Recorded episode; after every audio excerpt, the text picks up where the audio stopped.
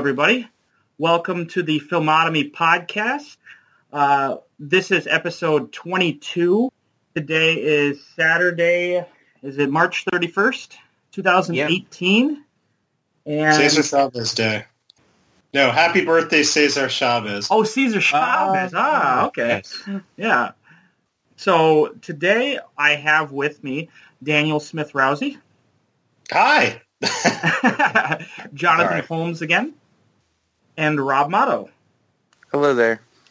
And today we are going to be discussing two topics. One will be the great year that was in film 1999 and what made it so great. And then we'll be picking out one specific film, which we've decided to be Eyes Wide Shut, and kind of go further into depth on that one. With our so yeah, 1999. Uh, most people say it's one of the top greatest years ever in film. I would have to agree. Although if you look, I mean, obviously there's some really bad films too. Mhm. So Of you know, course. every year doesn't have you know a perfect record. But if you look at some of the most popular films of the last 20 years, a lot of them are going to well 20, 30 years. A lot of them are going to be from 1999, starting with the Best Picture winner, American Beauty, and then there's The Matrix. There is Fight Club, Magnolia, and of course, uh, Paul Thomas Anderson has gone on to become a superstar uh, director. And then, of course, we have Jim Carrey, one of his uh, overlooked films, Man on the Moon. And oh my God, there's so many more. There's Election that sort of helped bring Alexander Payne to the forefront. Um, you know, any films that you guys can think of? The Green Mile. I mean, Oh, yeah, The Tom Green Hanks Mile. was, yeah, Frank Darabont. You know, coming back from The Shawshank Redemption to you know finish out the '90s with this three-hour epic, which would you know, I, I thought when the you know when the books came out, when the Stephen King stories came out, I I thought that would be really hard to make into a into a movie, but they did a, a great job with it. Uh, Any Given Sunday is another favorite of mine um, that I love a lot. I mean, there's an underrated classic, um, which I love. I don't know what reputation it has outside of my own interest, but Drop Dead Gorgeous, where I discovered Allison Janney um, as this like Minnesotan, like tough, kind of tough woman, and um, but it's a, like this hilarious black satire. So those are some of mine. Yeah, how about you guys? Any ones that you want to point out? Go ahead, Jonathan. Oh, uh, I was going to say, oh, oh, South Park, South Park. Figure it out. That's oh, that's that's uh, actually, you know what? Uh, I with me and movies, I I saw a lot of movies i- during the '90s, especially the mid mid to late '90s, that I probably should not have seen, but mom and dad took me to see them anyway. Um, South Park was one of them. Uh, which which is very funny because my mom had no problem with me watching South Park when I was when it first aired in um, 1998, I believe it was Yeah. 1997. Yeah, mom had no problem with me watching that with that show, and she watched along. We were watched we all watched it together, but she hated the fact that I liked Beavis and Butthead. That was where she drew the line. Yeah, right. Those are very different. I'm glad your mom was keen to that, actually. In a way. Uh, cool. Uh, another one. Uh, we had Toy Story two. oh yeah. To um, Toy Story, which you know, as a kid, it was like, you know, it's like, oh, it was okay, and then over time, it's like, oh wow, this is actually one of the best sequels ever made. Um, it it again has very good music by Randy Newman, but also terrific voice acting, especially by Joan uh, Joan Allen and uh, was it Kelsey Grammer that played the um, old prospector? Hmm. Right. In the? Yeah, Yeah, yeah. yeah. uh, Yeah. You, you Yeah. it's like you wouldn't think he'd be that good at that and Beast from X-Men, but you know he pulls it off. and of course there was uh, the Sixth Sense, which put M Night on the map.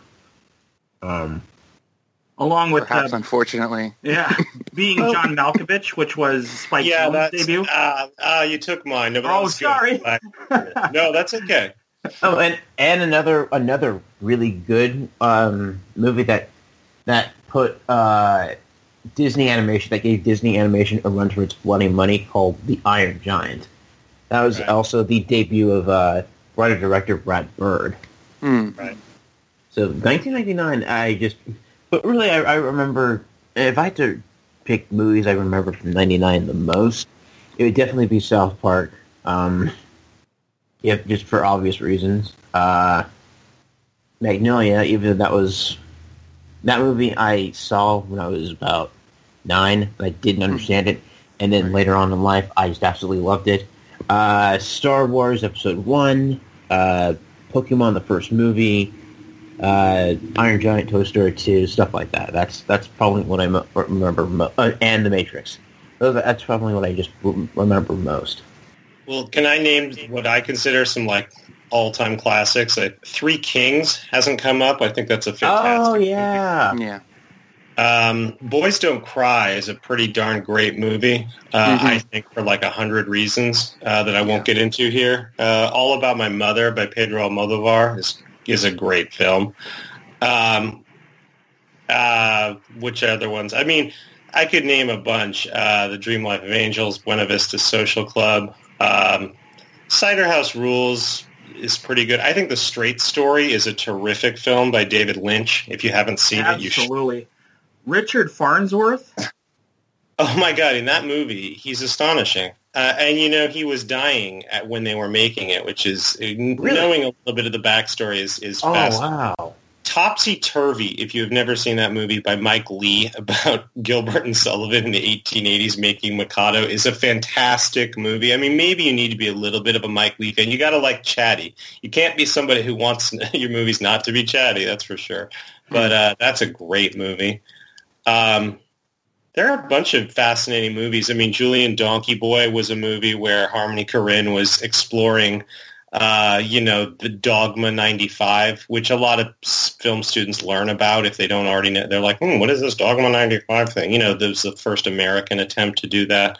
Yeah. Uh, John Sayles' Limbo is fascinating. I mean, there's a Lock, Stock, and Two Smoking Barrels was big. Then Go by Doug Liman uh, kind of established him in some ways. Um, I don't know, Run Lola Run. I mean, there's so many movies. Dogma. Some people think Kevin Smith's Dogma is a big deal. Oh, that, Uh, oh, that was in '99. Oh yeah, Oh, it was yeah, big in my okay. childhood. I remember that one. Yeah, that, that was my fir- that was my intro. That was my intro to Kevin Smith. Uh, Dogma. Again, a movie I probably shouldn't have seen when I was a kid. yeah. There you go. A lot of these fall in that category. I see. Well, I got to So throw out um, October Sky came out that year in the spring, yes. And it really was the first big break for uh, Jake Gyllenhaal. yes. Right. Yep. And he was so young looking. I mean, he was what? Boy. Yeah, yeah, he was like I know, I 17, 18 when he filmed it. Yeah. And Yep. by the way, that was directed by Joe Johnston, Yep. who uh, Yeah. he did uh, Captain America: The First Avenger. And the Rocketeer. And the Rocketeer, right? Yeah, he, he was very good at those kind of at those, at those period piece Yeah. uh, uh, detail films. Yeah. I- I, loved I- it when I was a kid, but it has not aged well. Yeah, it was. good. It's still fine. I mean, it's Yeah. sweet. I think you know. Yeah, it, it, I think it has a nice performance, but Jake Gyllenhaal and Chris Cooper is always reliably good. So yeah, I mean, Uh, tons of movies from 1999. Yeah, there's a Heck, ton. Austin Powers, American Ah. Pie. Right. Oh, right, American Pie. Yeah. That one I didn't see until like uh, until I was in middle school, but I did And a see the second one. and a surfeit of these teen movies like American She's Pie, all like, that. Like of 10 teen Things I Hate About You, like all that. those movies. She's yeah. all that, and Yeah, and things yeah. I hate about you, and yeah, Yeah, all those. I just thought that article was great that you uh, that you posted that somebody was just, just couldn't hit the nail on the head on what why It's funny. Well, well, what, Rob, maybe Rob, do you want to explain since to tell the listeners what that was about? Oh well, basically from from like from I guess out out of Titanic came all of these like teenaged. Uh, I don't I, I don't want to call them romantic comedies, but they're sort of like teenage coming of age stories of like accepting yourself and getting Right. the guy and you know Getting the girl, that kind of thing. Yeah. Right. Yeah. Yeah. So, um, you know, things like She's All That and Ten Things I Hate About You, like all the movies that got made fun of in Not Another Teen Movie, basically. you also, know, never been yeah. kissed. Uh, another one. it- yeah. Right. That wasn't 99, but fair. Yeah. Same kind of thing. I don't think it. Oh, maybe it is. I thought it was 2000. But anyway, but anyway, Rob's right. Yeah, it was just she didn't. She wrote this article about it, but she didn't know that that was because of Titanic. Now I, I know those movies don't have sinking ships from 1912. Anyway, sorry, I uh, I didn't mean to go. I mean, it's more fun to think about. Uh, to me, more fun to think about Abre los Ojos or uh, Holy Smoke or Hideous Kinky or uh, some of the other great films of that year. But uh, you know, sorry. Um, You're fine. You know, uh, first question I want to ask you guys is just right off the bat, what is your single favorite movie that came out that year? I'd actually say being John Malkovich. If I have to choose one, uh, Malkovich, Malkovich, Malkovich. It is great. uh, but you know, I, there I might maybe Three Kings on a different day, but I think it is Mal. I mean, that's. I feel like that movie sustains so every line you bounce a quarter off that script, and it's still it fall. Uh, you see a lot of movies that start well in the first 30 minutes, but then they don't seem to come to anything or they can't think of how to end a movie. Downsizing. No, I mean, there's a lot of movies that they can't think, you know, but this, I think it has a great conclusion. I mean, I don't want to give it away, but, you know, that finale where he's looking and, you know, whatever, uh, you know, you know, uh, from the womb or whatever that is, you know, or from beyond or from the child. I mean, that's just like, wow it's a great it's a great movie it sustains all the way along it's not just a trick you know it's it has something to say about human nature i mean it is it that's a great i don't know how you get better than that movie uh, the the fact that that wasn't one of the five best picture nominees oh i cried that day i was like Yeah. wait, that house I mean, rules? right, like that stupid like uh, Harvey Weinstein, you know, just ugh. Those Yep. those No, years. I mean, Uh, it had, had it had been on a lot of lists that year. It was considered close. It was probably the number six or number seven that year. To not, you know what I mean? They Mhm. talk about that. What was the number six that year? You know, it probably was. Um, but oh well. You know. Anyway. right, it was probably either that or my guess is maybe like uh, Magnolia, perhaps. Sure. Sure. But it's hard Yeah, to know. I mean, like, yeah, you go by where who had been winning other awards, you know, who'd been picking up other best director nominations and things, and it had been doing well, as at least as well as Magnolia. But yeah, yeah, Yeah. sure. And you know, I got to throw something out before Jonathan and Rob, you guys name your favorite. Um, that year also had the Hurricane from Denzel Oh yeah, Washington, yeah. Oh yeah. and he Mhm. was completely robbed of winning Yep. that. Like Yep. he he should have won Best Actor Sure. that year. I mean, granted, you know, uh, No. We're talking about Kevin Spacey here, but now Kevin Spacey's kind of on a pike. So Okay, well, I want to jump in here because Sure. like American Beauty, American Beauty is one of those movies that I I will not apologize for. Like a lot of people look back on 1999 and say a million other movies should have won Best Picture. I love American Beauty. I loved it. I think I saw it like I think in 2003, 2004, um, as a 14 or 15 year old, and I don't I don't know. I just love Kevin Spacey's alienated midlife crisis, you know, and his you know his inability to sort of be satisfied by suburbia.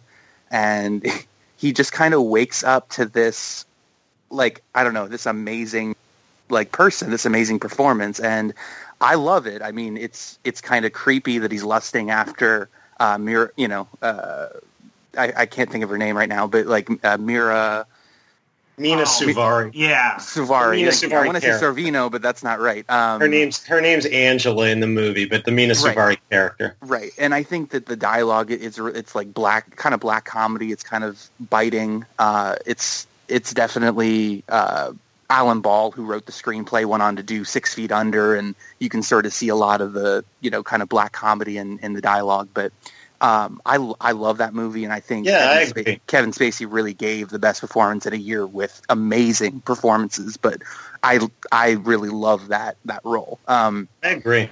so, but yeah, I just uh, I I really love that movie, and I know that in a, in a year where there's so many to go off of, that you know it's tough. But yeah, it's it really won me over, and even Annette Bening is great. yeah, absolutely. I mean, she might even be better than uh, Kevin uh, Spacey himself. Yeah, Yeah, she probably is. She doesn't have as much screen time, but yeah, she's yes, I agree. She's great. And then I want to throw out a shout out to uh, the great Peter Gallagher and his big ass uh, eyebrows. She should win just for that hotel scene yeah. where they're. she probably was very close to winning. Again, I mean, Hilary Swank and Boys Don't Cry. I, was I, great. I probably would have voted for her too. I mean, I'm Yeah. sorry. It, I, I, I don't. Not, Annette Bening did not do a single thing wrong, but I don't know that role. I mean, when you watch it, I don't know. yeah. So how about you, Jonathan? Which one's your favorite? Hmm. Eh, This is tough because it's between uh, it's between two movies. But if I had to, eh, eh, but push comes to shove, it's it's Magnolia with uh, the Matrix is like a very close runner up. I just feel like Magnolia is just it's it, it it's it's one of those movies that I, I never appreciated when I was when I was younger when I first saw it because I didn't really understand what was going on, and then I go, I I keep going back to it. I keep going back to it, and hmm I realized there's just so much depth and so much anguish and beauty going on in that film, especially this, the, the opening scene where you have Ricky Jay narrating uh, about these uh, chance encounters and uh, random acts of uh, random occurrences, Coincidence and- coincidences, fate, and it's all it's very sublimely well narrated. It's like it's some it's some of the be- it's like the best. It might just be the one of the best opening sequences I've seen to any film ever. Um, and then you go you get into the main thrust of the story, and there's there's all these different stories about these characters, these characters, and they and a lot of them are sad, some of them are some of them are funny, and it's all very compelling. And there's always this this this sense of urgency that Tom that PTA has to the proceedings, especially even though it's a three-hour opus about life in Los Angeles on one particular given day. And the thing I love most about it, besides the acting and the writing, is that, and it's really towards that third act where, you know how they have uh, that big um, singing monologue uh, with Aimee Mann, right? Right. Yeah, the Um, uh, uh, that was it lonely song In or the something like that. deep. One Sorry. is loneliest number. talk over me while No, I no, do- no, no, no. Wise up. It was wise up. Oh, okay. by Aimee all the Mann. Yeah. all the characters are singing, and uh, you, you get to that part point, and you feel like, okay, this whole there's this sense of like, okay, you you, have an idea of what's going to happen and what what's going to happen to these characters and stuff like that, and then the frogs fall from the sky, and it just becomes a totally different film. Things that you, that you think were going to happen kind of do and don't. Hmm. Uh, and it's uh, and then it goes back into that, uh, and the narrator goes back to uh, the theme, the the, the idea of chance and coincidence, and I love how it ties into the main crux of all of these stories. And I think, um, just real quick, I want to just, because I love Magnolia as well. I wrote a presented piece for it for the PTA week or the 10 days of PTA. Um, but I think that Paul Thomas Anderson really uh, successfully did what James Joyce did in Ulysses, which is one of the greatest literary accomplishments, is to basically tell us the story of a city in, in, in a given day. And, I, you know, I know that, uh, I know that you know, Ulysses obviously has a great, almost historical impact among readers and writers. But uh, I really feel like that's what PTA was trying to capture, along with his love for Robert Altman and Los Angeles. Mhm. Um, and I, yeah, I just I love Magnolia. I think it is a masterpiece. Um, I know that I know that I think it was Daniel who who might have had some issues with it um, when we discussed in the past, just with you know. But I think it was that beginning and Yeah, I do, Mon- but you know. you know, let's not re-rehearse all of that because uh, I got a lot enough. of stuff I want to talk about today. Yes. Yes. Nine as a year. Well, so let- let sorry. me, uh, yes. I'm going to jump in then, and uh, so my favorite has turned into Fight Club. Uh, for the longest time, it was. The Matrix, but I just Mhm. think that Fight Club just offers me more to like. You know, Brad Pitt, Edward Norton, Helena Bonham Carter. That I mean, you talk about another great script that you can bounce a quarter off of, and that's an a- adaptation from Chuck Palahniuk, and boy, that guy could write. Did you read the book, by the way? No, but Is it different, like the ending and everything? No, it's it's pretty bit. close. Well, it's funny because David Fincher defends the movie. Like they, the, the Warner Brothers wanted him to get it down to under two hours, and he was at like two hours and fifteen minutes. And he kept saying to Warner Brothers, I think it's Warner, maybe it's No, Fox. it's it's it Fox. Oh, Fox. He kept saying, uh, uh, you, I, read the book. I, you can't make this book any shorter than I've cut every, I've trimmed everything to like a two second beat, you know, Mhm. and, but that's just sort of funny. And I think he's right. I, I, I defend David Fincher's defense, but anyway, keep going. Yeah. Oh well, uh, no, I didn't even know that. That's uh, that's great. um, you know, I should buy the um, audio book because I might have a better chance of uh, getting through it. But um, yeah, no, I mean, like Fight Club, Fight Club is just. I mean, I know that like Fight Club has kind of become like a meme now. You know, it's like a Twitter film. Uh, you know, it's one of those. Y- And and but you know, here's the funny part. Uh, just just a little uh, funny nugget. Uh, David Fincher has even said that um, something like you know, okay, so his daughter, if his daughter meets a new guy and he asks, "What is your favorite film?" and the guy says Fight Club, then he says you should break up with the guy Mm-hmm. Right. because you could Sounds tell like he you're not going to be dating it. You're not going to be dating his daughter, are you? yeah, Sounds well, like a because he's afraid that like any guy that would say Fight Club is his favorite movie is probably one of those beer drinking fraternity frat bros. But that ain't you, is it, Al? Well, Fight Club is actually it's a really great movie that I think when it came out it wasn't marketed well and it wasn't understood what what it even was because even I as a 9 year or 9 or 10 year old saw the trailers and was like so it's a movie about guys beating each other up? I don't what? And so, you know, it, it finally came out on DVD and it was shown to me by a friend like when I was 16 or 17 and was like, oh, "Okay, I guess we can watch this." And when I finally like it got I got it like what it was saying or what it was about it was like this is this is really good like this is saying something profound or it's at least Right. attempting to do that but and then I read the book and um, I actually I like the book a little bit more just because you get you get more of that character um, on paper and and you know m- more of his dialogue I guess um, but even Chuck Palahniuk said you know that the movie was a improvement over his book that he actually was more impressed by what he saw than what he you know what he had written and so i think that's the highest accomplishment you can kind of get from a writer from an adapted piece of work wow. Yeah, I'd say so. Yeah. Well, uh, so Daniel, uh, why don't you uh, go Well, ahead and tell us some of the your thoughts you know, on your thank, thank you. I want to actually, you know, it's funny. Fight Club makes a perfect segue into what I want to say because I don't know if you guys would know this, but like a Fight Club, well, that's the kind of movie that they wouldn't make anymore. Now I know they're talking about a Fight Club too. They're also talking about paying Brad Pitt like half of what they, which Pitt is not necessarily into. Um, because if they are going to make the Fight Club 2, if they are bother, they, they can't. The the budget on Fight Club was 63 million. It made 37 million. Rob just pointed out it was not marketed well, but on the other hand, it also entered an unusual ecosystem of the, some of the finer movies that we've already mentioned. So that took away some of its audience. But it's also true that that, that was an unusual ecosystem. I mean, we might talk about what what I want to talk about uh, just for a couple minutes here is why 1999 was so unusual and why we don't really see movies like that anymore. We don't see Magnolia is another kind of movie they wouldn't make now, uh, at least not at Magnolia's $37 million budget. It, it made 22 million. Um, and you could consider both Magnolia and Fight Club what they used to call um, mid-range, mid-budget movies. That's what the, that was their old term for them. And they mm-hmm. don't make those anymore. They make nope. blockbusters and they make small independent films yeah. for less than $20 million.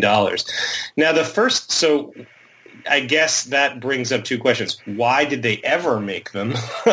and why don't they make them anymore? So I want to kind of address both. Well, in case this, before I even answer those two why questions, I, if, if this case needs more proving, uh, Anna and the King, starring Jodie Foster, 92 million budget. It made 39 million dollars. Mm. The Insider, one of the five Best Picture nominees, great movie, but it cost 90 million dollars. It Whoa. made Wow. it made 29. All, by the way, all these numbers are domestic, you know, Canadian and American box office Right. numbers. So Mhm. I'm not including overseas.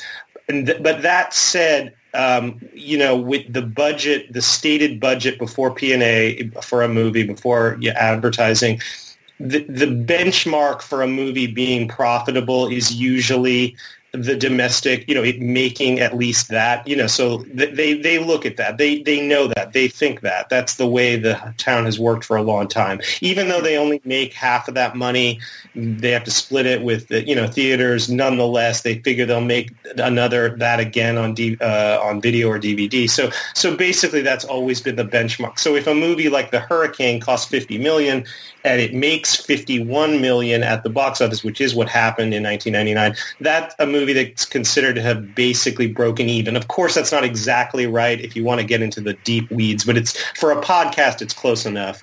Um, the Messenger, starring um, uh, what's her name is Joan of Arc. Uh, she went on to the Resident Evil, Milla Jovovich. Yeah. Uh, it cost 85 million. It made 14. You, uh, Al, you mentioned Jim Carrey's Man on the Moon. Yeah. Notorious, uh, 82 million dollar budget. 34 million it made. Ed TV Oh. By Ron Wow. Howard. 80 million dollar budget. 22 million at the box office. Yeah. There were two, there were two Kevin Costner mid-range, mid-budget movies. They both cost 80 million. One of them was For Love of the Game. It made 35. The other was Message in a Bottle. It made Right. 53.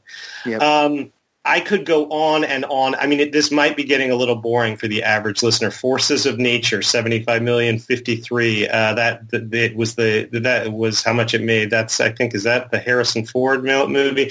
Astronauts, No, Johnny, that's 75 That's the. Ben Affleck? Affleck and Sandra Ben Bullock Affleck movie. Sandra Bullock. I mean, we could go. I could basically. I I've got thirty more of these. The the issue. So the thing is, why? Okay, so let's get back to my two. If I if I've proven my point, if I don't have to cite like Martin Scorsese's Bringing Out the Dead, fifty five million, it made seventeen million. Mm. Eastwood's fifty-five million dollar True Crime also made seventeen million.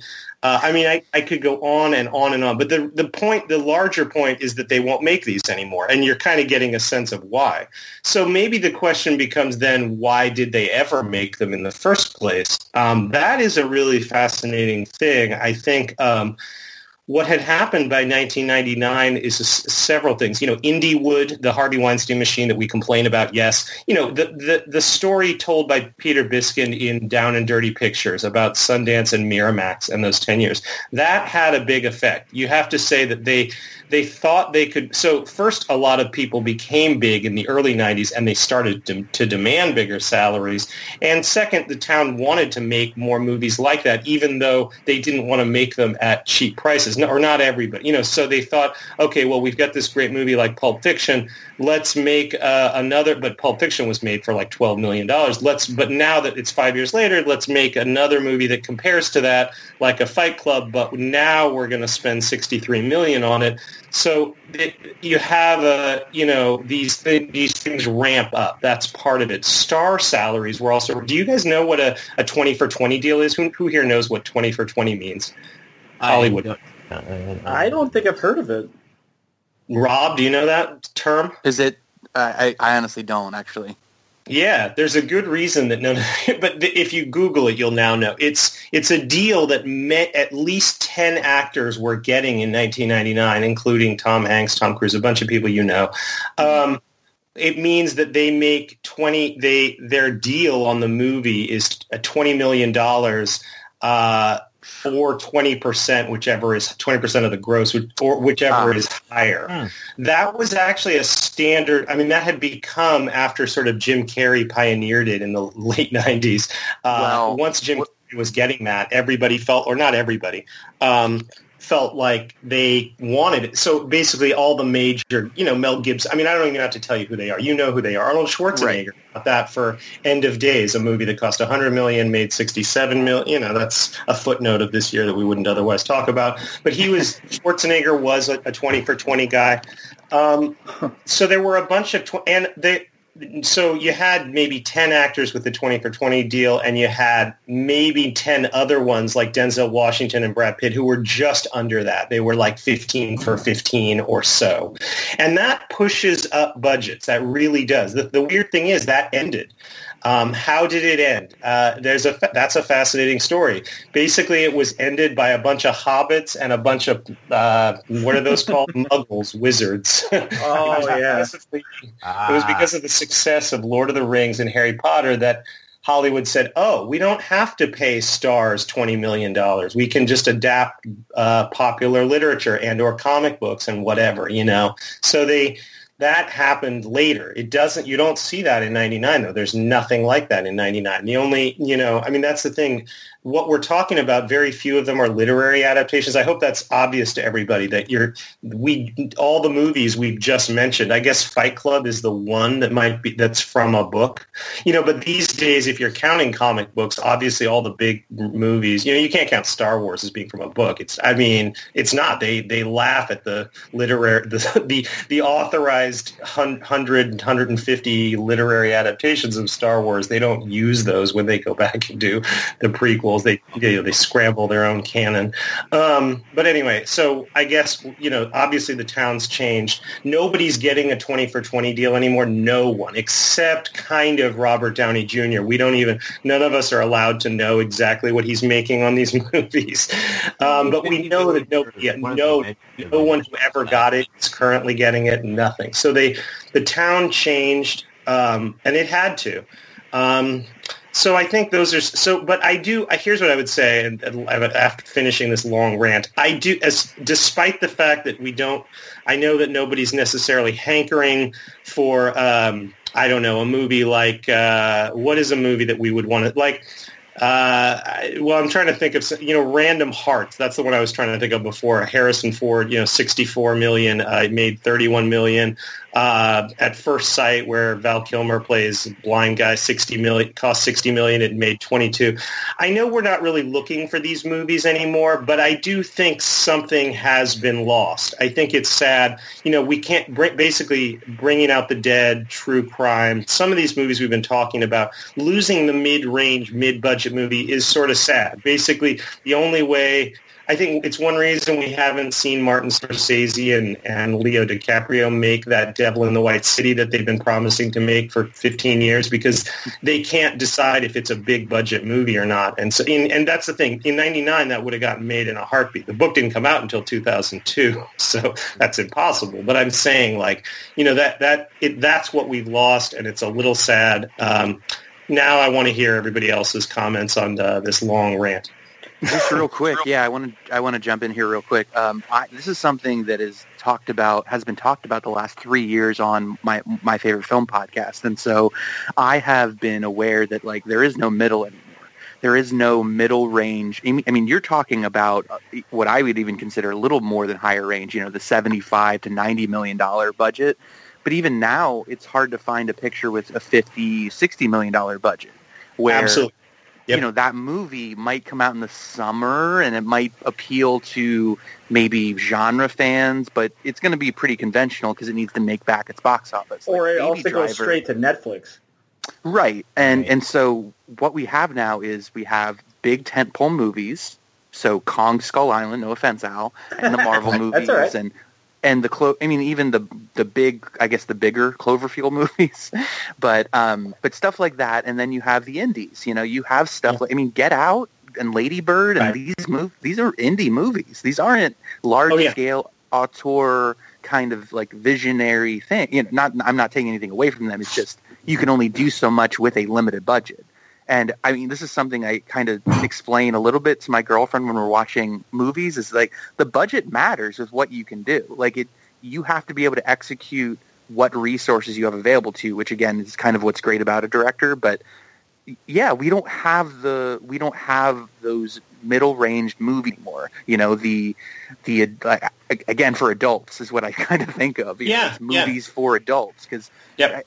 as much as the tent poles we might love those as fans or whatever, they they're geared for for kids, for teenagers, for people you know that are a little younger.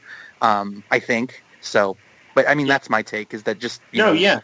We don't have that anymore. So let me give wait just a couple more. Now that I look down my list, like Ride with the Devil by Ang Lee, I, I think that's a fine film. It, it cost thirty eight million. Nowadays, it would cost three point eight if he was allowed to make it. It was only uh, it made like a million. It was a huge failure. Cradle Will Rock is another example of that. Uh, Tim mm-hmm. Robbins movie about the depression and well, a bunch of things. It's it cost thirty six. It made three. You know, mm. Snow Falling on Cedars with Ethan Hawke. That literary adaptation made cost 35. It made 15. Pushing Tin, I think one of you is going to be writing about that. Cost 33, made eight. See, they won't make these movies anymore. It, I, am just basically agreeing. I'm trying, and I'm trying to get the reason I'm mentioning these examples is to give people a sense of what we, what you're not seeing. You, you what. Mm current audiences don't get. You don't get Snow Falling on Cedars. You're not going to get that because, or certainly you're not going to get it at anything like the budget it was made at, you know, and I right. think that is a loss. I think let's, I, I you know, maybe they're not all masterpieces. We could argue Jacob the Liar with Robin Williams. the 45 million they spent on that, maybe it deserved to make 5 million. But what it is is Hollywood's not making those bets anymore. It's not spending 50 million on Angela's Ashes to, to make 13 million. Um, I mean, I, I love that movie actually, but you know, they won't, what I'm, that's what I'm saying. We lose those and I do think it's a loss. Um, Jonathan or Al want to comment? So basically, I think what you're saying is that um, right now it's it's it's it's either extreme. It's either a huge uh, tentpole movie or it's just this small indie movie, and there's no real equilibrium between the two. I, is that what you're getting at? Uh, yeah, I mean that's the evidence that we see here. That yeah, and they lost. They, I mean, they, by the way, I should add that the total they lost. They lost a lot of money in 1999. I mean, we look at it as like halcyon days. Hollywood looks at it as a nightmare because mm-hmm. they like the, the total lost by the town is about a half a billion dollars, roughly. I mean. Um, the Sixth Sense, if it hadn't been for the Sixth Sense, the loss would have been much worse. that was a fluke. What if the Sixth Sense hadn't even come out? You know, I mean that, and or what if I don't know somehow they hadn't marketed it well? So it would have. I mean, it's crazy to think how much they lost. So that, you can see why they retrenched. I, I, mean, in a way, I sort of don't blame the town. You know, uh, but it, but I, but yeah, it's a loss. You know. It's also the beginning of the end because of X Men. You know, X Men was really that first comic book movie that catapulted right. all the other properties to be made. And it sure. was like, okay, here we go. And so you can look at it as the beginning of the end of, right. you know, modern day Hollywood too. But yeah, I, sure, I that's fair. I also like Office Space, by the way. Office Space. Oh yeah, yeah, yeah the creator of Beavis and Butthead, make, by the way. They'd make that now because it was so indie. They'd spend a ten million on an office space now. Right. That, right. that they could do. Yeah. Because it was so cheap. Jennifer yeah. Aniston was willing to work for nothing, so that was fine. They'll do that now. Sorry, but that sorry, we should have mentioned that before. Fine. Well, uh, my thought. I mean, okay, so you. I mean, you're absolutely right, uh, Daniel. Uh, they don't make these B movies anymore, or I shouldn't say B movies, but I guess I mean Mid. B yeah, like a mid-range. Mid-range. Yeah. Um, because it, you're right. I mean, it seems like all like if I go to the theater, for instance, it's going to be either a big, huge blockbuster or it's going to be an Oscar movie. Right. And I don't go to these um, mid-range movies anymore. I mean, I catch them either on Netflix or I wait to rent them. And although you know, I feel like if we're counting what is now probably in the um, budget range of what a mid-range film is. It's probably like a fairly successful sequels to horror films, or it's these awful comedies. Yeah, you know, sure. so it's like a jigsaw, or you know, um, horrible bosses too, or something from for uh, Blumhouse. Yeah, yeah, exactly. Um, you know that that make somewhat names for themselves, um, but still are primarily known for their DVD and Blu-ray sales long after they've left the theater. Right. Right. Because uh, again, going back to the theater thing, I just feel like people don't want to spend money on budgeted films unless it's an Oscar movie with like a 98 on Rotten Tomatoes.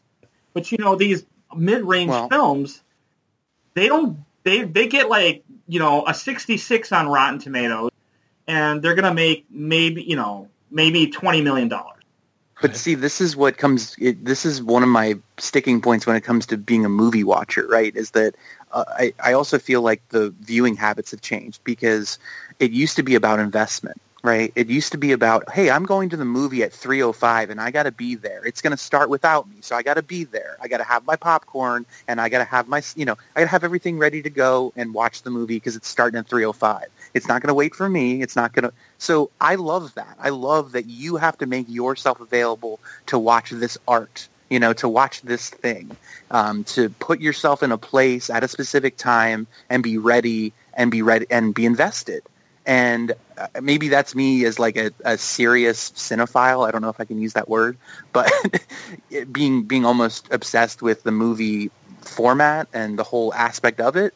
Um, but I feel like that's part of it too. That you know, people don't want to go and invest time when you have people being loud in the movie theater and you know talking and on their cell phone and all these issues. And I feel like that is part of that decline as well. I mean, I know it comes down to straight money and box office, but you know, the movie going experience isn't what it was either.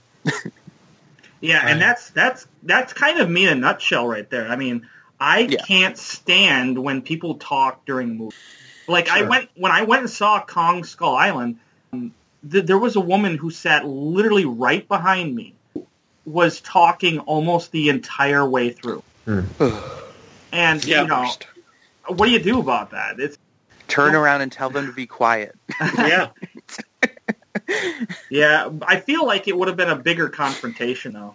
No, you're right. It, I mean, that's and that's why you know we all kind of have to live in society to yeah. some degree or another, and so there, I get it. We all have to kind of get along. And, there's there's an argument rude. that uh, you know Hollywood shot itself in the foot with too much investment in like DVDs and making the home video experience so nice, like, you know, nicer speakers or something like, you know, it's so nice at home now in a way that maybe it wasn't in 1999 that, um, you know, why would you bother? I mean, that might be one reason. You, you know, it's like it's a sort of a chicken and the egg, you know, that the, they're not making adult movies anymore, so adults don't want to go to movies, but maybe the adults walked away in the first place, but maybe they made too many Bicentennial Man style movies for adults, so they, the adults didn't have a reason to go. uh, I mean, you know, it's a, it's kind of a circular argument, but it is interesting and sort of, I, I still do, I mean, I, it's I, I, guess I find it fascinating, you know, that um, that we that you know we I don't know. I just I guess it's sad. I want mm-hmm. more man the moon type uh, experiments, like where Jim Carrey goes crazy to play Andy Kaufman, and I, I know I'm not going to get them, and so I'm sad. That's it. I worry about films disappearing. You know, studios just going to not want to even put them out into into the public, and they'll be like, it's just safer to shelve them, and they don't exist anymore. Mm-hmm. Yeah.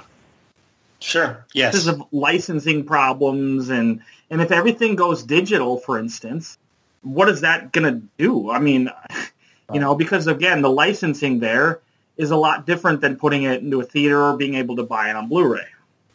It's interesting. 1999 is also considered by some film historians to be the birth of digital cinema. Funny you mentioned that.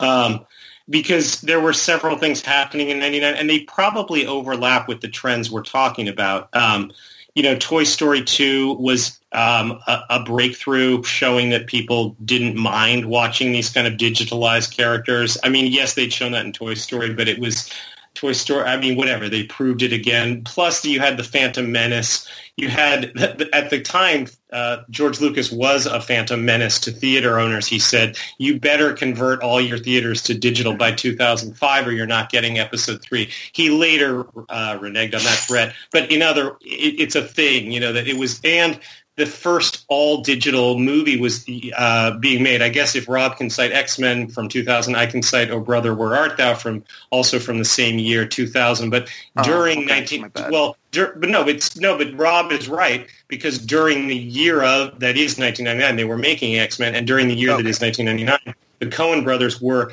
literally processing every single shot of Oh Brother Where Art Thou in, in a digital way. That had never been done. So that was a breakthrough. And then that kind of became, I don't want to say became standard, but what happened is you have digital becomes this big thing where every movie is expected to kind of have these digital effects or, or, or if it's going to ask for your blockbuster dollars, if it's going to ask for your $12, you know, when you go out to a movie, it's it better be digitally sort of goosed. And of course that drives up budget. Um, but, you know, maybe you could also argue mo- these movies look really cool, um, you know, and some of them really do. I, I think that's an important thing too. So, yeah but it's important to like point I, I feel like it's really important to point out that that George Lucas, one of the new Hollywood 70s brats, which technically he doesn't I mean he belongs to it I guess because of his relationship with those people and with Spielberg, but like for him to not champion something like film, and I know right. he's talking about Star Wars, but for, for, for any major director of that period who wor- has worked with film to not champion it, I mean, it's their right. I'm, who am I to say that? But is almost like a slap in the face to real like, and I, again, I'm not trying to like take ownership over it, but real yeah. movie lovers, real people who love film, who love the actual like, ro- you know, the movement of that of what is being shot, not just sort of did like a digital camera, which is fine, and you can get a lot you know a lot of what you can on film, but I feel like that warmth, that that real that real art form is kind of lost when you yeah. go digital. But that's just again that's my obsession over directors and auteurs and you know that kind sure. of vision. But yeah, I think it's fine if you have a Coens who who are trying to make this like weird 1930s sepia statement, but you, but and you know somebody like a whatever a Wes Anderson if they want to do something like a Fantastic Mr. Fox, I'm all for it. But I think that yeah, in general, digital does get used as a sort of a I don't know as an easy as a crutch as opposed to as an artistic statement. So I I'm with you.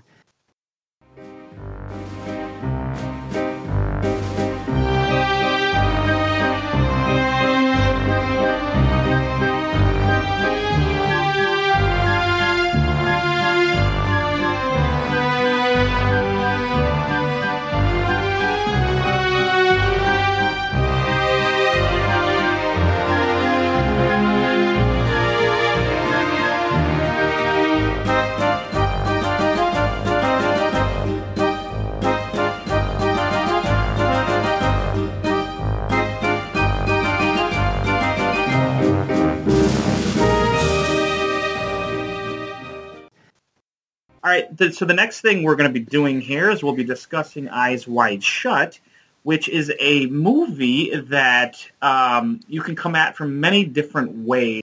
You can either love it or hate it or have absolutely no idea what you think because, again, it's just one of those kinds of films. It's almost like it was a David uh, Lynch film, but from the master who, you know, was around before David Lynch and that was, of course, Stanley Kubrick.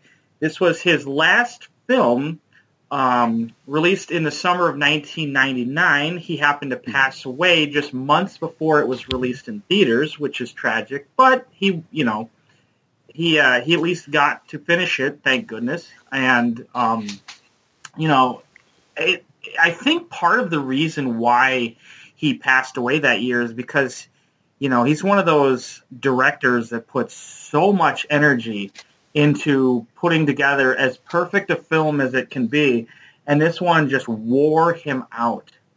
And and you can tell it on screen because it's crazy. But so what is this film? All right. So the premise, according to IMDb at least, is it says it's a New York City doctor who is married to an art curator pushes himself on a harrowing and dangerous night-long odyssey of sexual and moral discovery after his wife admits that she almost cheated on him. And it stars Tom Cruise, Nicole Kidman, uh, Sydney Pollack, and it's even got a couple appearances uh, from Todd Field, who, interestingly enough, went on to direct In the Bedroom, which was nominated for Best Picture. Oh, that's Todd Field. That's okay, Todd Field that's is great. Nick Nightingale, and he also directed Little Children, which was great. I love yeah, that the, movie. the pedophile movie with mm-hmm. uh, starring um, Rorschach, Patrick Wilson, and uh, Jackie Earle Haley. Yeah, Jackie Earle Haley, and um, yeah, other other uh, people. This I mean, this was a big cast. Um, a lot of people in this film, but those seem to be kind of the main ones. Oh, and then also Thomas Gibson, who has one of those faces that you may recognize, but you don't Darman necessarily. yeah, he was. That's right. He was Greg. I, I always think of him as um, he's uh, in Criminal Minds.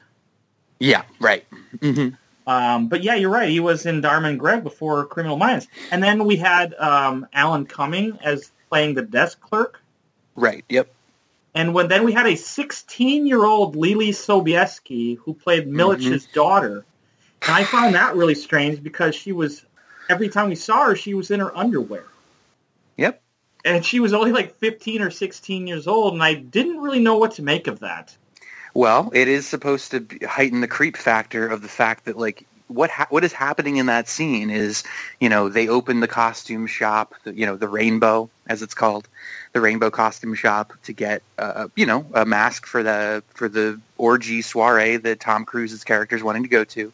And he pays the guy two hundred dollars over the rental to let him in because it's one o'clock in the morning. It's super early or super late, and you know he's getting getting his costume for him and he finds you know his daughter in the back with two chinese or japanese businessmen and it's like what's happening and he's outraged and he's going to call the police. And then you know when he brings back the costume you know after the party Mhm. he's his his daughter again with the same two you know asian businessmen. And it's very it's assumed basically that there's some kind of an arrangement has come has has you know come forward and that maybe it's hinting at possibly the fact that this guy is now going to like pimp out his daughter. And just like you know it's this crazy creepy kind of like you're, you're this wealthy doctor and how close are you to the abyss? You know how close are you to ha- some really dark things actually happening? And maybe you want to just you know stick to your you know life that you have. And you don't want to venture too far into the into that abyss because who knows what you might find. So i mean it was sort of that kind of summation uh, Yeah. but but mainly visual. You know Mhm. you're kind of being informed of all that just from the just what we're being shown so Absolutely. Well, let me uh, let me get your guys' opinions first on the film itself, starting with Mhm. Jonathan.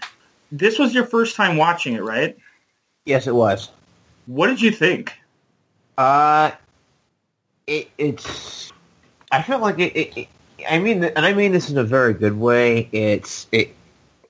It, it, it felt like like almost like uh, like overlooked because there's so much uh, that was going on. That there was so much that I was experiencing. Uh, I originally thought, okay, uh, the scene where uh, Tom, where Tom and Nicole's character uh, he finds out that she almost had an affair with with this with the sailor. Or it was, it was a sailor, right? Or is it a navy man or Yeah. something like that? sailor Uh, and they're having this argument, and I felt like, okay, oh, this is probably this is a movie that that's kind of talking about sexual politics and the hypocrisy of the, the hypocrisy, the, that that sort of hypocrisy between uh, about about sex and about lust and about longing and all that between men and women, and I think it it, it, it kind of is it, to an, to an extent, but the whole thing feels like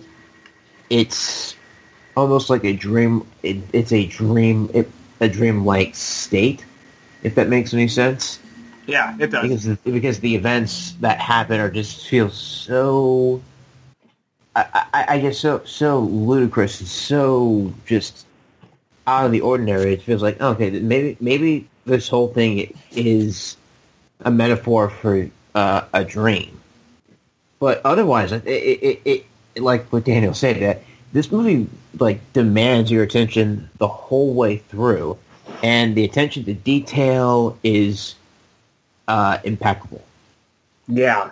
Well, I mean, Kubrick, that was his thing. I mean, he's he's primarily almost known more for his structuring and his attention to detail and um He's a perfectionist. yes, perfectionist. I mean, right And down to oh no, what? Go ahead.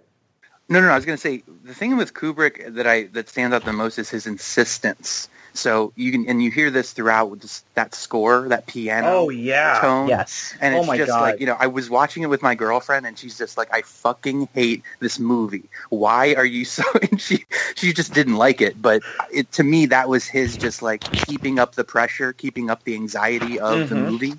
Because it is a very anxious feeling movie. It is very just like, okay, is something about to happen? Nope. Is something about to happen? No, you know, Well, you know- it, it, it, builds. And you know the interesting thing with that, Rob, is uh, I noticed that a lot, at least in the first half of the film, a lot of the Mhm. music came from the room.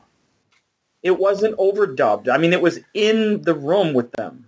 hmm And like you, you, you know, because you're li- they're listening to this those symphonies, Right. and you, you you just think it's it's a soundtrack, and then you realize, oh my god, no, they're actually preparing for this party and such while listening to this CD. And then I think that happens a couple other times where, oh, like even with the piano playing and the jazz and all that stuff, the music is in the room. And then when it actually plays over the film, it's almost like it's impossible to handle. Right, because you're you're sort of bringing that that musical. It's not a musical cue necessarily, but it's kind of used in that way, where you're bringing it back to imp, like uh, impose those the feelings that you had when it was used prior, and Mm-hmm. so it can be just it could be used so effectively, and I think it is, especially when he picks up the paper, you know, and he reads what Yeah. You know what what had happened and everything, and it's just like it's very effective. By the way, that's Um, kind of become an like, iconic um, moment in the film. Yeah.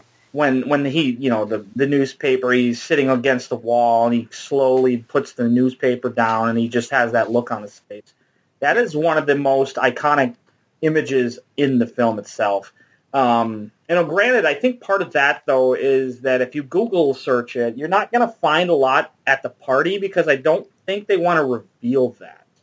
Yeah, I think they want to let those kind of images uh, stay to be uh, discovered when you're watching it. Um, Yeah. And I thought that was really cool. Now, when you guys were watching this, did you guys know who was up to, like, who was behind this?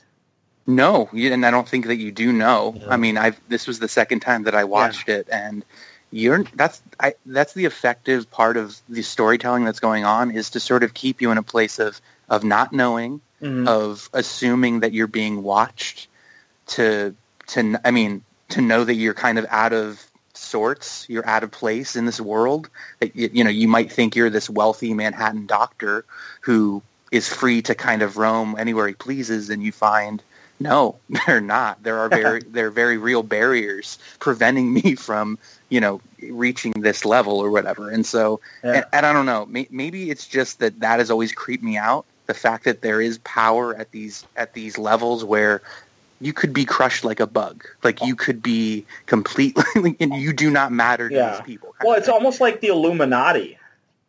It, no, no, no. That's exactly. Well, and a lot of conspiracy theorists actually point to this movie. What was Stanley Kubrick really saying? You know, and it's like I don't, I don't think that that's true necessarily, but I believe, I believe that rich people get together and have a good time. Yes, I do believe that has been shown throughout history. But you know, yeah, I don't, I don't know that there's any deeper message other than just power in like you know the hand in the hands of a few kind of thing. But Mhm. um, yeah, it's just really creepy. It's like an adult Wizard of Oz to me. You know, don't look at don't look at the man behind Oh, yeah. the curtain kind of thing. Um, so I yeah, I, I just really love it. It's like a dark adult Wizard of Oz to me.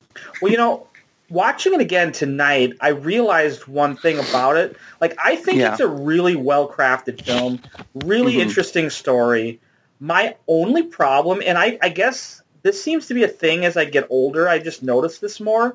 And sometimes I just ignore it or it's not a problem. But, like, tonight it just felt sort of like, okay, the pacing. It feels like the movie is too long. Mm, Yeah, I, I, I kind of picked that up when I was watching it. It because it it, it it's just it even though it's it, it's a movie that is that that builds on uh, mood and atmosphere. It's very angst, ang- angst, angst, kind of anxious written. uh, it's a sl- this this is a very sl- a simmer. Yeah, It's like a, s- a slow building kind of movie. it's almost like a baseball game where you know i mean like uh, we're used to our, our attention spans nowadays are really short you know and so we you know that's why people love games like uh, basketball and football because it's almost like the action never stops. But in baseball it's almost like i equate the dialogue to like a pitcher. You know they throw a pitch that's some of the dialogue. Then you wait 30 seconds and you get another pitch that's more dialogue. Right.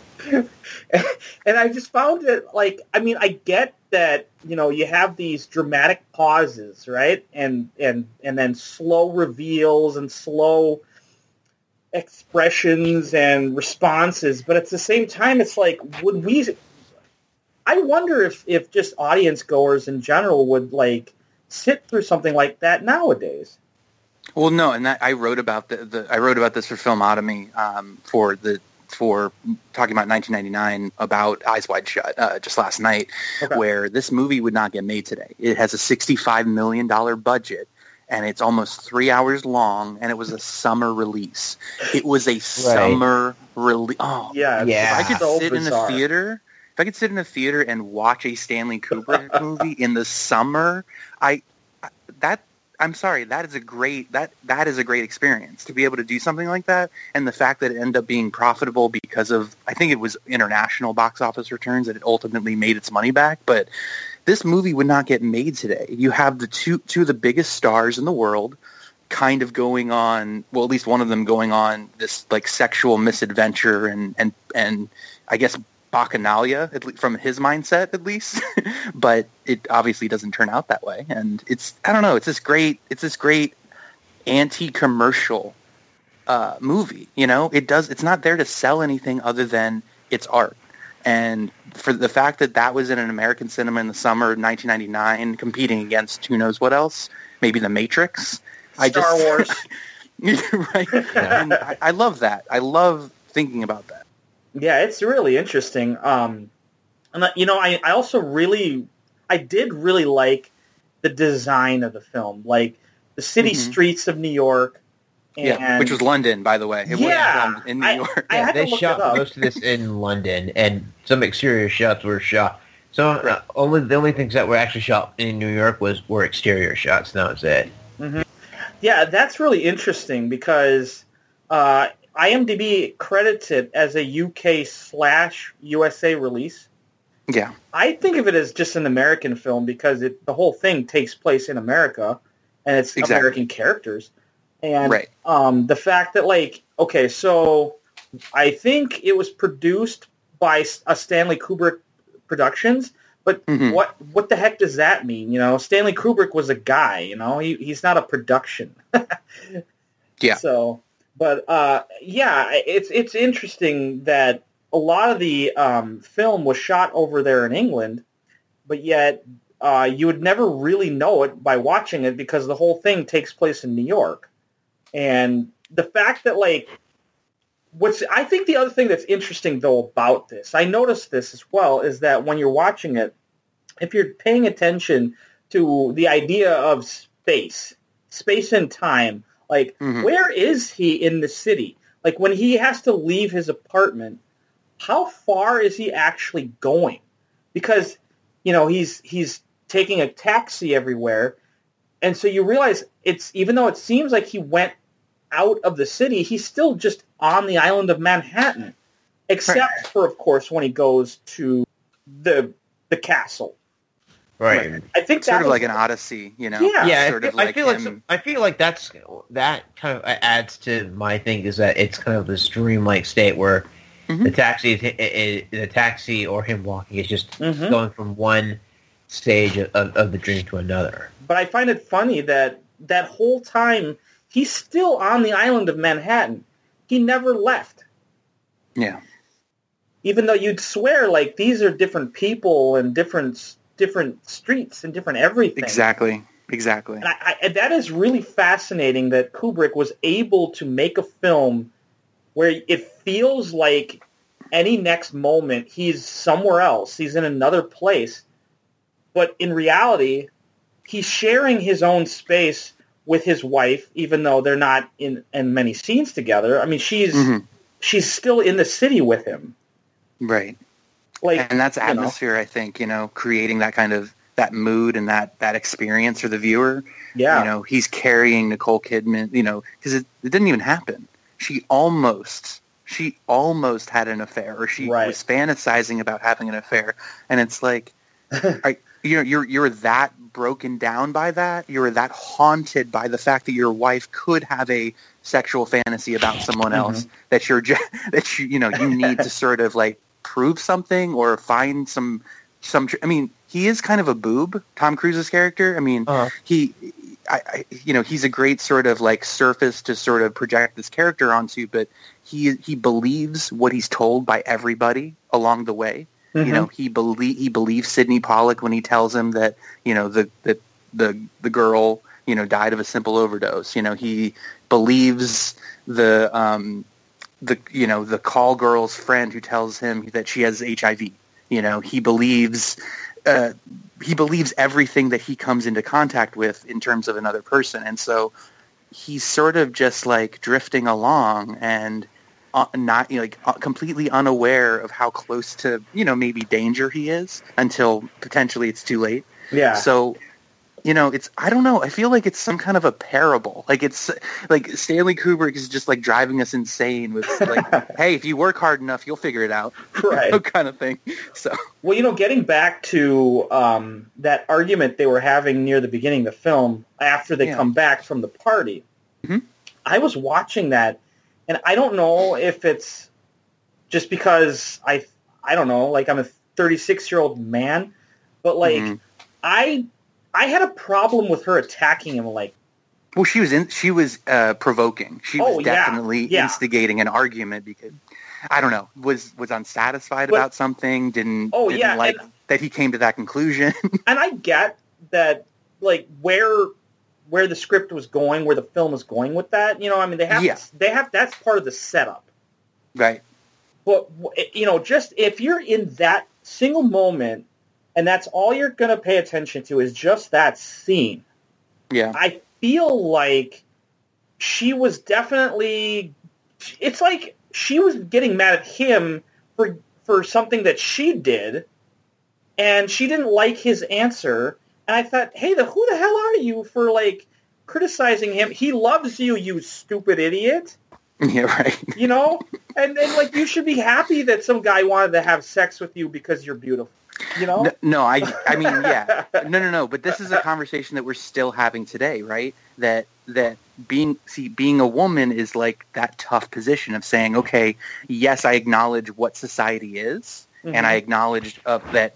Yes, I am looked at by a large portion for that, for my physical beauty and attractiveness. However, I am a person too, Yeah. and doesn't somebody want to talk to me because I'm interesting or I have something to say or and so it does come back to these themes of sexism of like what we really believe about what we really think when Mhm. it comes down to the roles of men and women in society and so I think I think that was really a way of putting that on screen and and having it affect Mhm. uh, you know Bill Tom Cruise's character as he heads out into the night and you know he he's just just like I need to I need to like deal with this now because he's like shooken out of his security of of being that you know wealthy Manhattan doctor who has seemingly has everything right yet can't appreciate it or can't see what's right in front of him.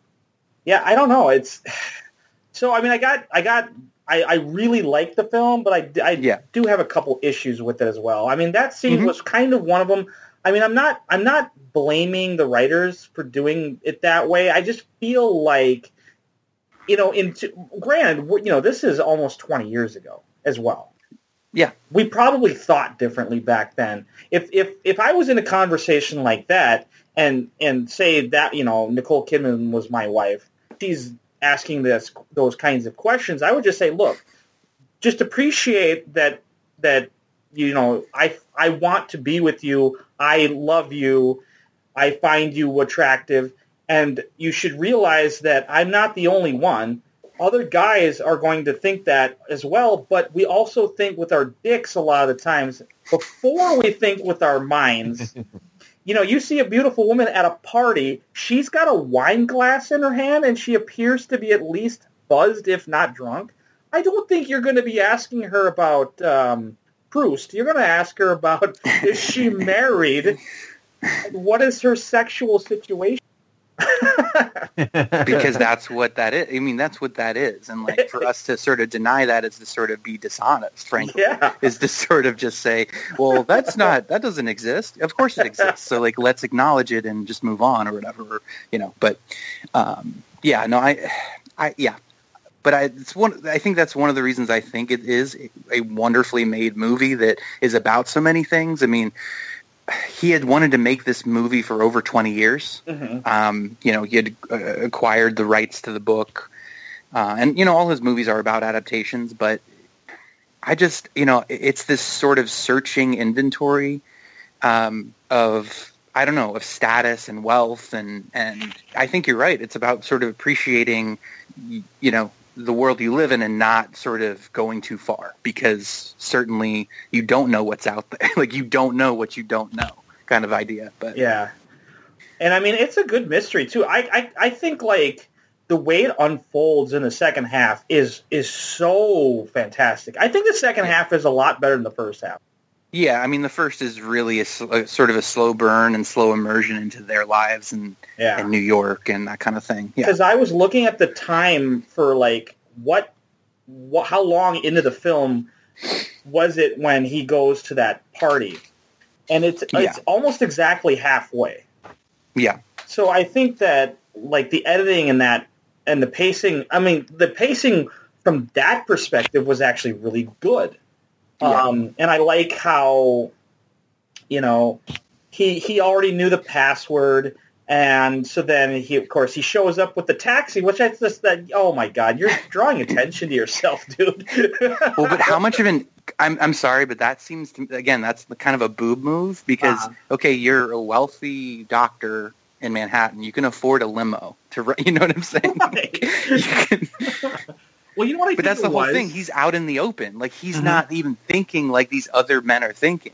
He's just like, oh, Yeah. everything's at my disposal. I'm just a don't know. naive, da, da, da, you I know. kind of also felt though like maybe part of that was that he wanted to use cash, and we it's not sure how much cash he actually had, Oh, okay, I see. but also Okay. because if he started putting things on his credit card, his I think it, it would show up on the uh, the bill uh, later on, and his wife would probably open and go, "What? Why did you rent a taxi?" Or I mean, uh, Yeah, yeah. why did you rent a limousine? And what Fair are all these charges on here for? Yeah, true. you know, because it also felt almost like he was trying to keep this from her. And he, he I think Yeah. he, he definitely was. I think after everything he seemed like, Yeah. okay, how do I explain this to my wife? That I was out all last night on a sexual misadventure, more, more sexual misadventure, and I just happened to run into a, a, a secret society cult where everyone is fucking. yeah. Now, okay, so at the party, was the woman who sacrificed herself, was she that same woman at the start of the film? No. So No. the woman at the start of the film, Mandy, Yeah. is the same one that ends up dead at the end of the movie. But I thought Okay, she Amanda was... Cur- um, Yeah. Amanda Curran, Uh-huh. and then the woman that saves him or like sacrifices herself or Yeah. whatever is completely unrelated. Okay. Ah. so she... now it's there. It's there to sort of like Mhm. confuse you because it's like this is a connecting thread, but you know what I'm saying? Really, it's like, a red herring. yeah, exactly. Yeah, and I, I had to literally look back into Yeah, the, I- tr- the trivia to find that. But I thought that I could have sworn that in that scene at in the pool, or when you know when they're standing next to the pool table, that he was saying that Amanda was there, but they brought her home after yes, the but, party. but he tells him that because he's t- he's basically spinning him a yarn. He's basically telling him a story that he wants him to believe. Because if you really read into the dialogue that Sydney Pollack delivers in this scene, he basically is telling him everything that you have will disappear if you say anything. if you do not believe what I'm telling you right now, you, it, like I felt die. that this scene like informing him, un, like, and again, he's a kind of a dumb character, but he's basically saying, hey, you know, believe what I'm telling you, or things can get really ugly. Kind of. That's. Mhm. I mean, that's my Okay. takeaway from that whole scene. Is like, this is what you need to believe to move forward. Right. Okay. Yeah, it's, But it's, it's that's my yeah. interpretation. I'll, hmm Well, you know, it's interesting because like the way that Tom Cruise is reacting is almost like putting us uh, in his character. Like that's exactly what we're doing at the Saint. And uh, now, okay, what do you guys think of Tom Cruise? Like, do you think he's a little too nasally in this film? N- nasally how? Well, like every time he he does a big reaction, like uh, it almost seems like he's breathing too much through his nose. Um, I I didn't notice that, but one thing I will say about Kubrick and his direction to actors is he sometimes prefers an over like an over affectation Oh, in dialogue Right. where like and you can really most see it in Matthew Modine in Full Metal Jacket in the way he talks. Yeah. Just sort of a That's it's sort true. of an unnatural delivery hmm and he prefers this because he Jack Nicholson said to him one time, "Well, I know what's what's real and what's you know, and that's not real." And it's like, you know, what would I, you know? And he's like, "Okay, well, Jack, what would I do? What would I do that's natural?" Okay. And he's like, "Well, do you do you do this because that's natural?" It's like it may be natural, but it's not interesting. you know, and Yeah. I, I kind of love that line because it, it's true about his films. They're not realistic or set in reality or or whatever you want to call it. Um, they're very much dreamlike kind of um, infused movies with lots of atmosphere and feeling, and it it inf- like you're informed by his insistence. Mhm. But um, yeah, I I just I think that you do find that in a lot of the performances aren't exactly naturalistic. There is a sort of a heightened a heightened aspect to them. Uh, something like the killing of a sacred deer is is similar in its like you know it, it that goes a little little too far with its dialogue being stilted and odd, but Right. that kind of thing. It's sort of to create, I think, an atmosphere for the movie. Oh, interesting. Yeah, I guess I hadn't thought about that. I just, I don't know. Like, I really like Tom Cruise, but mm-hmm. sometimes I, I just notice these little things that should have absolutely nothing to do with the film watching experience. but I pick up on them now, and I feel like I, I pick up on these things more and more as I get older. That I just notice these really weird things that, like, I guess it would be called nitpicking, right? Hmm. Right. Like that sort of thing, like noticing it sounds like he's talking a lot through his nose almost. Yeah. But that's Actually, just what- you know. Yeah, no, go ahead. What what nitpick I have? Um, i it's when Tom Cruise is again walking in the middle of the street. He runs into a uh, prostitute, and it that whole scene. It feels like it. Uh, it almost feels like Tom Cruise has no idea it, of what's happening or how hooking up with a prostitute prostitute works. He's blissfully unaware, right? Yeah. He's blissfully unaware. It's just like he's a little boy who like walked out into the world, but it But like, be, dude, seriously, you don't you, like seriously, you don't know that, that that she's a hooker and she's basically asking you to come over to her place to have sex with her. You don't see that? Although he did, he did bring up money once they got inside.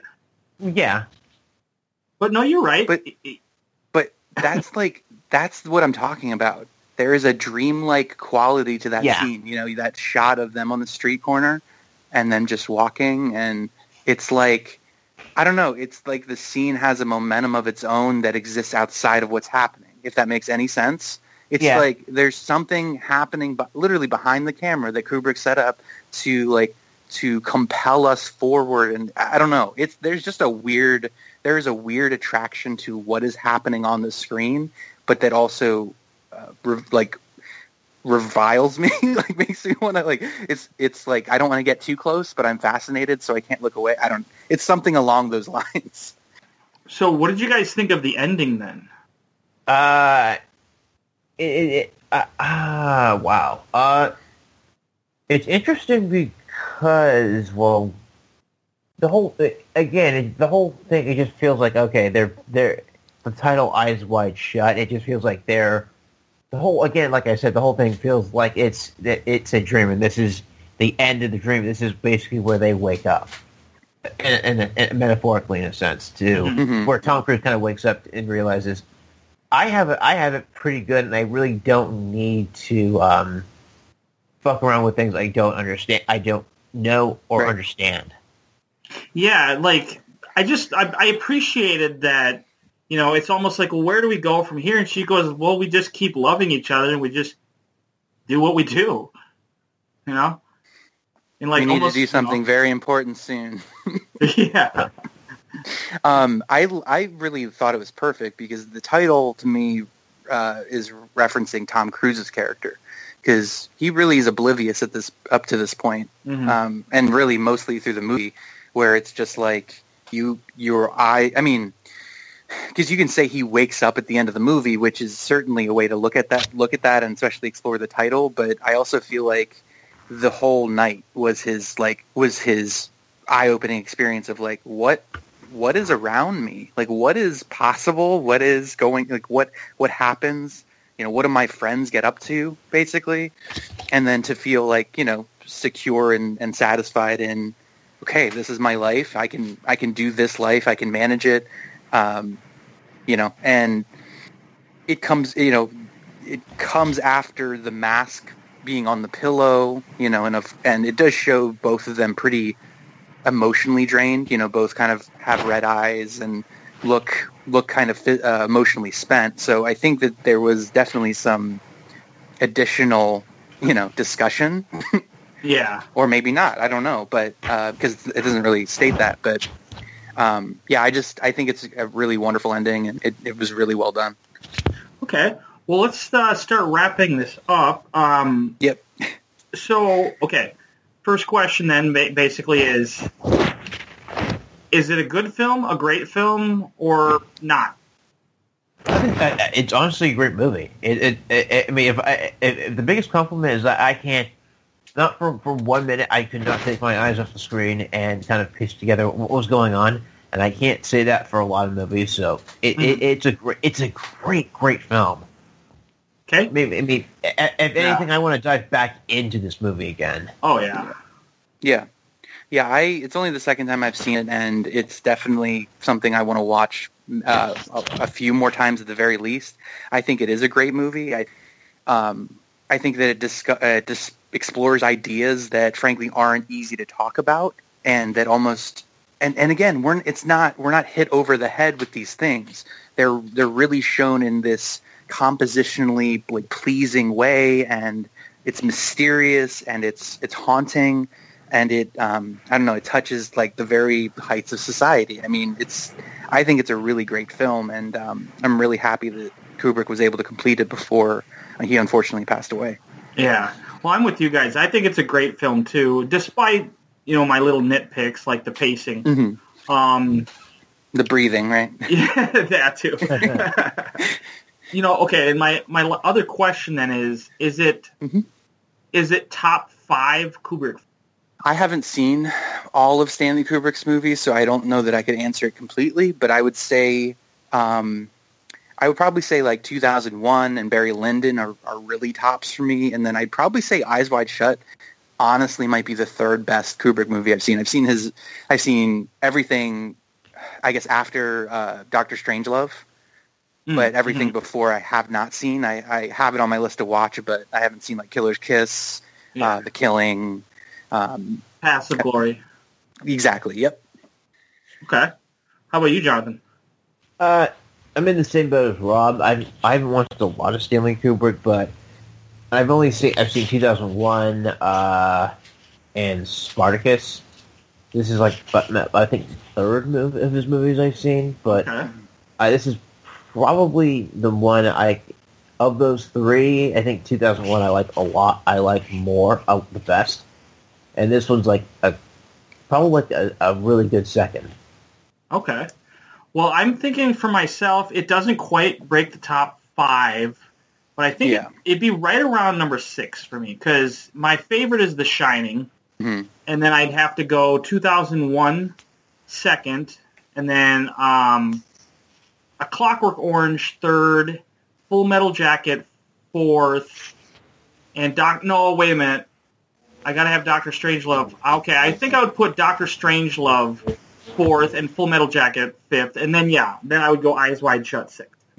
So just outside the top five, but still really good. Definitely one of his best films. And uh, it's it's. I'm glad that this was the film that he ended his career on. To be frank, I Yeah.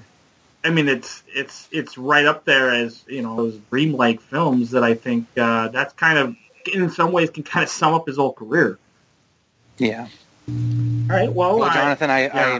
I I look forward to you to hearing what you think about A Clockwork Orange because it took Oh, me like three watches to get through it. the Oh, really? oh wow, Yeah. yeah, and then also The Shining, frankly, since you haven't Yeah. seen that yet.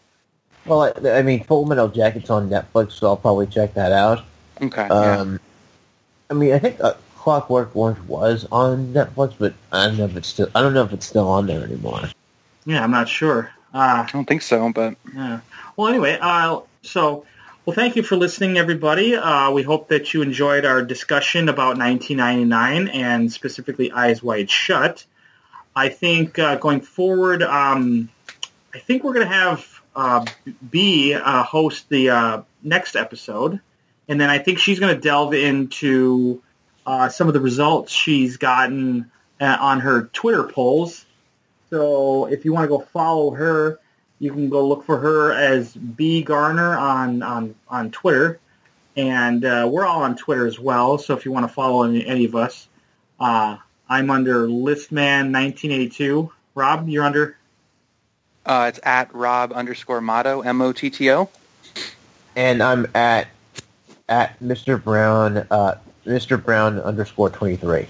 And then, of course, Robin is at Filmotomy, I think, um, something Yep. like that. Just look for Filmotomy, frankly. Yeah. and uh, go to the site filmotomy.com check it out lots of good stuff well we just got done with a whole bunch of stuff on um, martin scorsese and now we're going to be moving on to some foreign language stuff i think uh, in the near future so lots of good stuff ahead so uh, yeah stay tuned Somebody once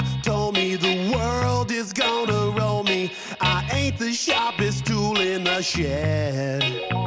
She was looking kind of dumb with her finger and her thumb in the shape of an L on her forehead. Well, the years start coming and they don't stop coming. Fed to the rules and I hit the ground running. Didn't make sense not to live for fun. Your brain gets smart, but your head gets dumb. So much to do, so much to see. So what's wrong with taking the back streets? You'll never know if you don't go. You'll never shine if you don't glow. Hey now, you're an all-star. Get your game on, go play. Hey now, you're a rock star. Get the show on, get paid. All that glitters is gold. Only shooting stars break the mold. It's a cool place, up now, wait till you get older. But the media men beg to differ, judging by the hole in the satellite picture. The ice we skate is getting pretty thin. The water's getting warm, so you might as well swim. My world's on fire, how about yours? That's the way I like it, and I'll never get bored. Hey now, you're an all-star. Get your game on, go play. Hey now, you're a rock star. Get the show on, get.